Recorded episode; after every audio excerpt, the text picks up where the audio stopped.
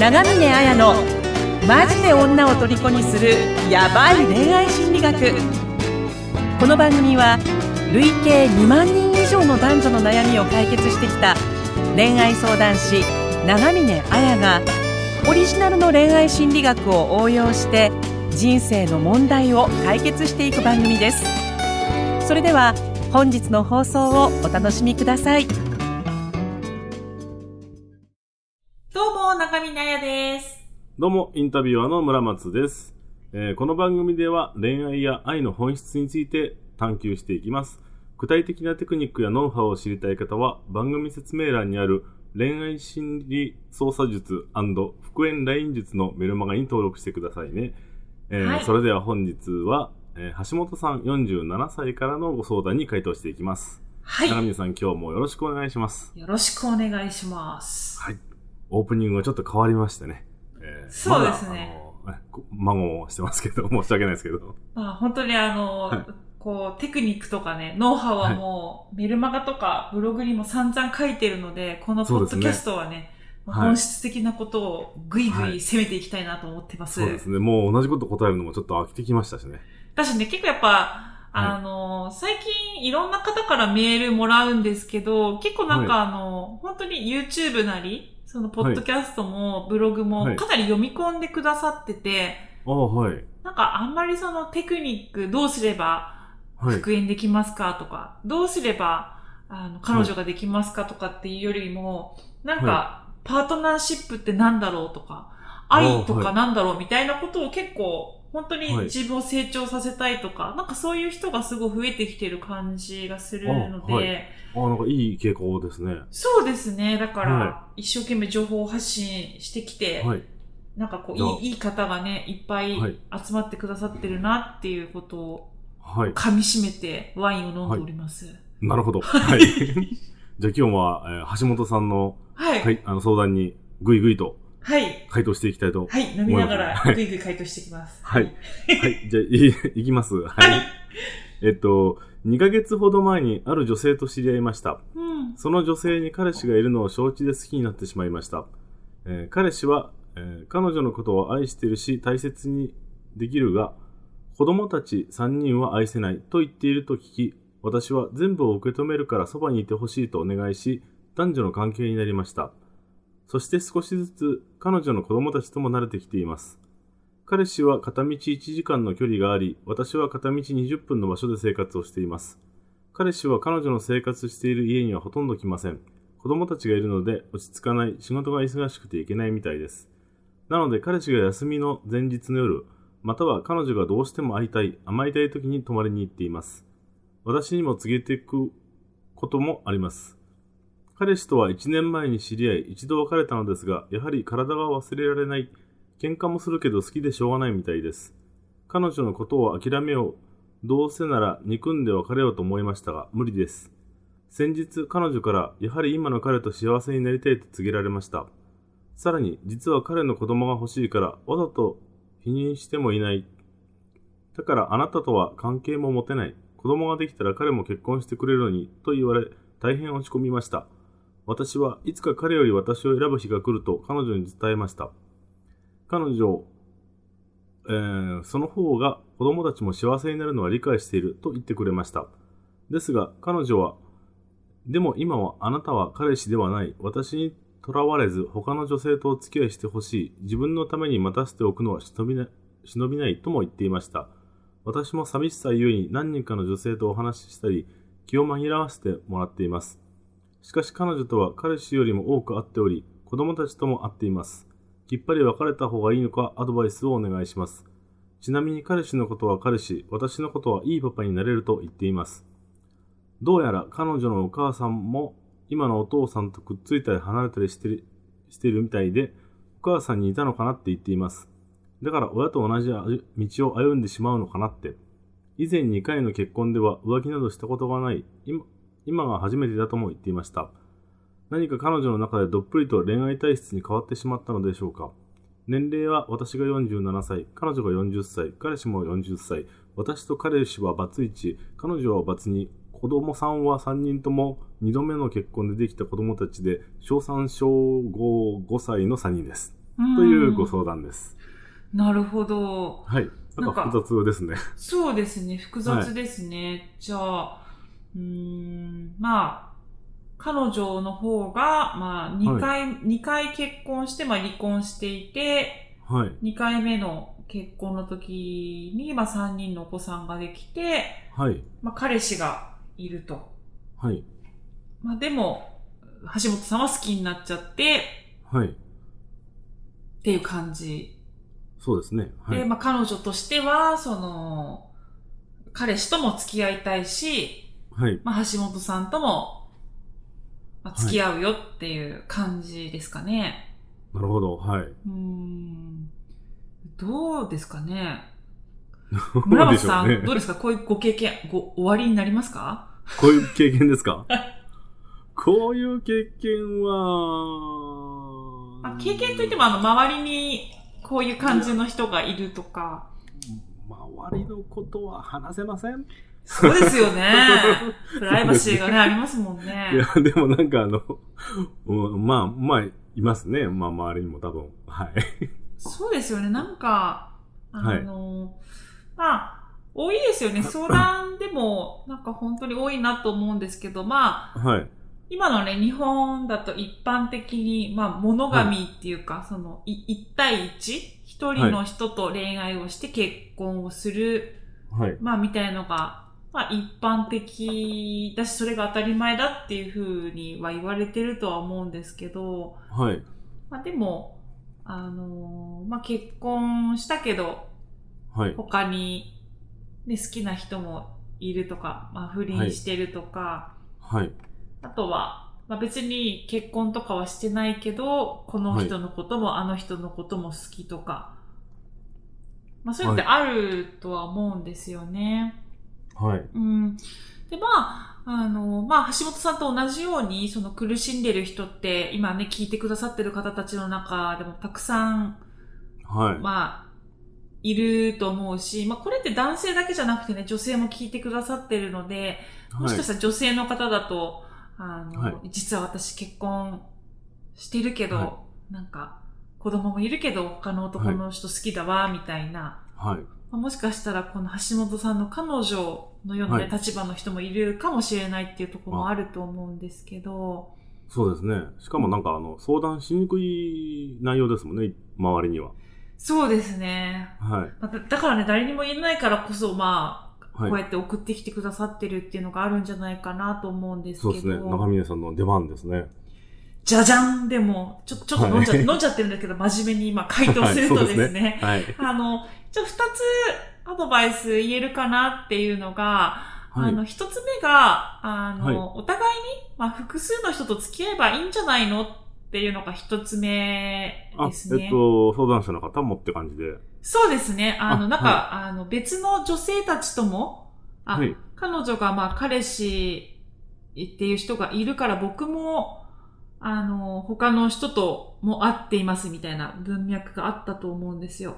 文章が。あはい。はい。そうですね。あったと。あ、ありましたね。話してます、そうです。話してますよね、はいそうやって。うん。だから別に、お互いに複数の人と付き合えばいいんじゃないのっていうことと、はい。あと、二つ目のアドバイスが、やっぱり他人の人の心も体も独占できないっていうことを、やっぱ知っておいた方がいいんじゃないかなっていうことがはい。言えると思うんですね。はい。で、なんかあの、こうな、なんで、あの、確かにその法律上とか世間的にはその恋愛をして、はい。まあ一人の人と結婚するだし、もしかしてまあ結婚してる同士、結婚してるのに、まあ別の人ととかっていう風になると、まあ民法違反っていうか不定罪っていうか、あまあそれってはい法律的に問われるっていうところは、まああるとは思うんですけど、はい。まあでも、あの、まあ、法律がどう、法律だけではね、その人、人の心とか体とかっていうのは縛れないってそれとはまた別の次元にあるものだと思うので、はい。なんか、まあ、その複数の人と付き合ってお互いにいいんじゃないのかなっていうのには、あの、はいまあ、いろんな意味合いがあるんですけど、はいま。ずあの、一つ目が、やっぱりこの彼女っていう人が、あの、心が不安定な人なのかなっていう感じがするんですよね。ああ、はい。うん、心が不安定っていうのは、なんかこう、自分はこれでいいんだっていうふうにしっかり自己肯定できてないっていうか、はい。常にこう、誰かの、誰かに認められていな、いたいとか、誰かに愛されていたいっていう、誰かからの承認、誰かから認められてるっていうのがないと、なんか自分自身の存在が不安定になっちゃうっていう感じですね。そうですね。なんか文面からそんな感じが伺えますね。はい。そうですよね。だから、もしかしてこう、自分は自分なんだっていうふうにしっかり安定していれば、多分、はいその他人にあんあんま依存しないっていうか、こう逆にこう何か思いやりとかいろいろ与えられるっていうのがあると思うんですけど、はい。彼女はそういう人じゃないっていうのもあるときに、はい。やっぱりその自分の不安とか寂しさっていうのを、はい。こう、自分が不安で寂しくて不完全だから、はい。自分がいろんな人に愛されているっていうことで自分っていう存在を保っているのかなっていう感じがするんですよ。はあ、はい。まあ、いわゆるよくね、そう、あの、ポッドキャストでも言うメンヘラとか、まあ、最近よく言われるメンヘラとか、まあ、私心の不干渉みたいなこと言ってますけど、はい。うん。だから、か振り、振り回されちゃってる感じがしますね。相談者の方が。そうですね。はい。でも、まあ、相談者の人も、だったら、彼女が僕、彼女のこと独占できないんだったら他の人ととかっていう風に、気を紛らわせてもらってます。寂しさゆえにとかってあるってことは、まあ同じ穴の無地だと思うんですよ。そう、そうですね。はい。うん。私、その別に私は上から目線で偉そうなことを言えな、言えないっていうか、まあ人って、はい。ね、さ、誰だと寂しいし、ま、まあ、だからといってね、その愛に他人の愛情だったり、思いやりを利用してはいけないっていうところはあるとは思うんですけど、でもお互い、なんかこう、すごく不安定な人なのかなっていう感じがするので、はい。そういう人は、あの、彼女も、彼女はその一人の、どんなに、こう、愛してくれる人がいたとしても、はい。多分複数の人から自分が好かれてるんだみたいなことを、はい。状状況にないと、なんか自分の存在が保てないみたいな。ああ、はい。自分、自分、まあ人って誰でも承認欲求はありますけど、はい。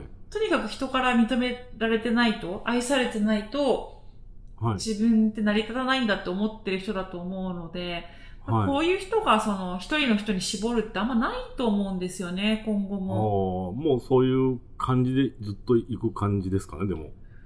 うん、だからよっぽど彼女が、彼女が、その、まあ別にそれは恋愛じゃなくてもいいんですけど、本当信頼できる友達とか、はい。あるいはその、本当にこう、自分が頑張れるような生きがいとか仕事に出会ったとか、ああ、はい。うん、なんか、すごい人生のきっかけとかがあれば、はい。なんかこう、自分は自分なんだっていう風に、人からの認められてるとかっていうのがそんなになくても、はい。こう強く生きられるっていう風に変わっていく可能性はあるとは思うんですよね。はい。うーん。だし、そのひ、だ相手の男性によっても変わると思うんですよ。はい。本当に、あの、まあ、君は複数の人とやればいい、みたいな。でも僕は本当はいに君だけを好きなんだよってことを、まあ、言ってあげるような人がいると、変わはる可能性はありますよね。すごく安定してる人によって。い。はい。うん、でもどうやら橋本さんはそういう人じゃないらしいですよね。そうですね。違うっぽいですうん。ね。まあこういう人同士は、あの、はいまあ、心の穴とか寂しさを埋めるためにいろんな人に依存するっていう方がいいのかなっていうか。ああ、はい。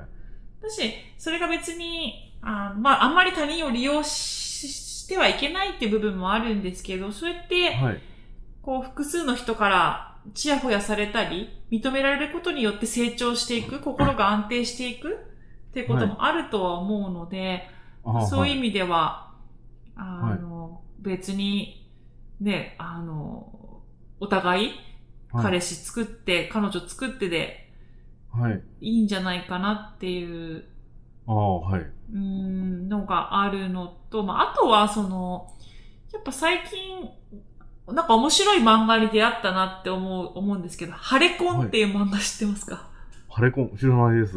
なんかね、結構ハイドさんとかがツイッターとかで、まあすごいヤン、ヤングマガジンかな？なんか流行ってるんですけど、少年誌みたいな。はい。そうな、ノンさんっていう人が書いてて、まあ面白いなと思ってハマって読んでるんですけど、はい。まあなんかその一人の主人公の男性と、まあ、はい三人の女の人が第一夫人、第二夫人、第三夫人みたいな感じで結婚してるみたいな。おー、はい。で、まあそれはななんでかっていうと、ある茨城かなんかのその地方での特例で、はいそこ。だけハレコンって言って男性が複数の人と結婚できるみたいな制度があるみたいな感じなんですよ。あ、なるほど。はい。まあそういう設定なんですけど、別にそれって男性がハーレムとかそういうわけじゃなくて、はい。なんかすごい面白いなと思ったのは、やっぱりその一人の人が、はい。あの、一人の役割とかはい。をや,、やるのって難しいのかなっていうところもあったりするんですよね。その人の個性にもよるっていうか。ああ、はい。すごくその、例えば、この橋本さんの相談で言うと、なんかあの、橋本さんは、まあ、父親、はい不。正愛みたいなところはあるはい。けど、なんか男としての、なんかその、男としてっていうのはいろんな男としてってありますけど、はいな。んかその、こう感情を揺さぶるような刹那的な、人間はいの刹那的、刹那的な感情を揺さぶるようなものがないってことななんだと思うんですよ。彼女にとってはですよ。な男性的なこう、セクシュアリティを感じないというか。そうですね。だから、はいまあ、橋本さんが男性的なセクシュアリティがないっていうよりかは、彼女から見たときに多分そうは映ってないんだとは思うんですよ。もしかして別の人からはそういうふうに映るかもしれないですけど。はい。彼氏さんはそういう風に映ってるって感じですかね、じゃそうですよね。なんかこう、はなんか独占できないような、こう、はい危ういような、あ。はいなんか。刹那的な何か感情を揺さぶる、この感情の起伏を彼女に起こさせるところが、はい。あ彼女としてはなんか快感に感じてるっていうか、あ、なるほど。はい。でもなんかそういう、こう、穏やかな、不正、はい父親的な愛みたいなものはないっていうか、はい。別にそれってどっちがどっちが悪いってわけでもないし、そうですね、はい。うん、なんかそれを両、一人の人が両方をはい。持つって難しいのかなっていう感じもするんですよね。まあ、無理ですよね、本当に、でもそれは。うん正反対の人を一人がやる感じですもんね。そうですね。あとはやっぱりはいその、そういう、なんか、ときめきとか、かはい感情を揺さぶる感じって、やっぱり何か、こう法律を犯してるからこそみたいなところもあったりするわけですよ。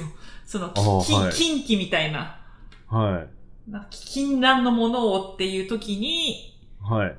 やっぱりその夜中のね、小学校のプールに飛び込むってやっぱりドキドキするじゃないですか。なるほど、はい。例そういうことだと思うんですよ。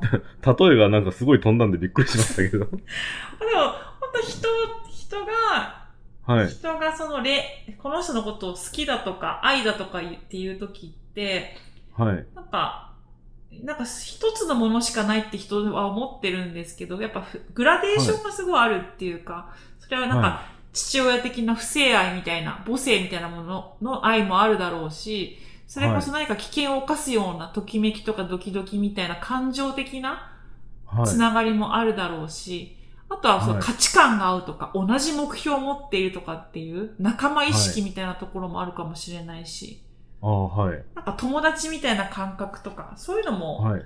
やっぱ一人の人の間でもいろんなつながりがあると思うし、はい。それが強い人と強くない人ってやっぱそれぞれ分かれるから、はい。なんかそういう意味で、一人の人に、その、ときめきとかドキドキみたいなものとか、はい。不正愛とか、はい。なんか同じ目標を持った仲間とか、そういう全てを求めるって難しいのかなと思うんですよ。ああ、そうですね、はい。うんだからなんかそのハレコンっていう漫画はなんかすごいその、主人公の男性、主主人公はまた別なんですけど、まあ、はい。ほんといろんなタイプの女の人がいて、なんかその中、女の人同士の中ではい。の愛もあったりするし、なんかすごいいいいい感じなんですよね。なんかこう一言でやっぱ人の恋愛とか愛とかって言えないなっていう感じがあるので、そうですね。やっぱり、人によりきりですもんね、愛の形というか、その、うん。そういうのは全部違いますもんね。うん。はい。だからなんかそういう意味でも、複数の人っていうのは別に悪くないんじゃないのっていう。そうですね。別に悪いことじゃないですよね。うはん。だからなんか橋本さんだったら、まあ彼女にと、まあ彼女にね、なんかこう、はい独占したいって思うよりかは、まあ、何か不,、正愛みたいな、こう温かい愛っていうのは与えられてるけど、なんかそうはいいうドキドキさせるっていうものはないんだなと思えば、それを別の女性との間でやってもいいと思うんですよ。い。そうですね。はい。まあ、かといってあんまりその相手を傷つけるってことは良くないとは思うんですけど、はい。うんだそういう風にしたらいいなっていうはい。ことですね。まあ、あと二つ目のアドバイスとしては、その他人の、どんなにね、なんかこう、はい法律的にこう、やっぱ法法的な次元なんか一人の人と恋愛して結婚するとかっていう世間のルールとか、はい。法的なものと実際の人間はい。のあり方って違うと思うんですよ。その人の心も体もその人のものなんで、はい。恋愛してるか。ら独占していいってことはないんで、はい。うん、なんかその辺のことはこあの心得ておいた方がいいんじゃないかなっていう感じですかね。そうですね。結婚して、こう、油断しまくってる旦那さんっていうのも多いですもんね。なんか周りに多いんですか？はい、なんか、そんな気がしちゃって。結婚して変わるというか、その、油断するっていうか、そういう男の人って多いんだなって最近思って。なんかこう、油断するっていうのなんか、あんまり、こうあい、なんていうのかな、こう手間をかけなくなるっていう感じそうですね、い。はい。なんかもう何もしなくてももう自分のものみたいな感じで思っちゃうというか。うー。うんん。でも、そういう人って本当にね、結婚だけじゃなくて、恋愛でもそうで、はい。それってバカですよね。本当にそうですね、はい。ば、バカですよねって言っちゃいけないんですけど、そんな、はほら、女性も男性も本当生身のに生きてる人間で日々変化、成長してるわけじゃないですか。い。はい。だからなんか、その都度その都度、相手の変化だったり、まあ、はい落ち込んでるなとか、悲しんでるなとか、だけじゃなくて、はいなんかこの人今、人生のステージが変わったな、みたいな。はい。なんか僕より職場のこの人となんか一緒にいる方が成長を感じてるのかなとか、はいだ。ったらそのために協力しようとか、はい。なんか、ね、そういう風にやっていったらいいのになと私は思うんですけどね。はい。そうならないんでしょうね。村できないんですよね、多分。はい。そういう人が多いってことですね。はい。うーんなんで、この、えーっと、橋本さんは、うん。えっと、そうですね。まあはい橋本さんはその複数の人と付き合えばいいんじゃないかっていうのは、まあそれはあの、心の不、だから自己肯定感が低い人っていうのは結局複数の人を利用しなきゃいけないっていうメカニズムがあるんで、まあそういう意味でも、あの、はい。じまあそう依存先を増やしていくっていうのもありだし、やっぱ一人の人が一人の役割、彼氏の役割、父親の役割、友達の役割はできないってところもあるから、はい。まあ。それぞれ複数の人で補えばいいんじゃないのっていうところと、あそうですね。あとまあ、結局その他人の心もはい。はい。体も独占できないよっていう大前提を抑えましょうっていうことですね。あ、そうですね。はい。はいそこを勘違いすると、あの、また、良くないですね、やっぱり。よくないですね。それこそはいさっきね、村松さんがおっしゃった、はい。自分のものだとかって思うと手間をかけなくなったり、そうですね、はうい。んなんか本当に人との関係の豊かさがね、はい失われてしまうっていうのもあるので、はい。はい。そうですね。じゃあ、そんな感じで、はい。橋本さんは頑張ってみてください。はい。はい。えー本日もありがとうございました。はい。それでは皆さん、これからも私と一緒に愛のヒーローになりましょうね。えメルマガ登録もよろしくお願いします。それでは次回の放送をお楽しみに。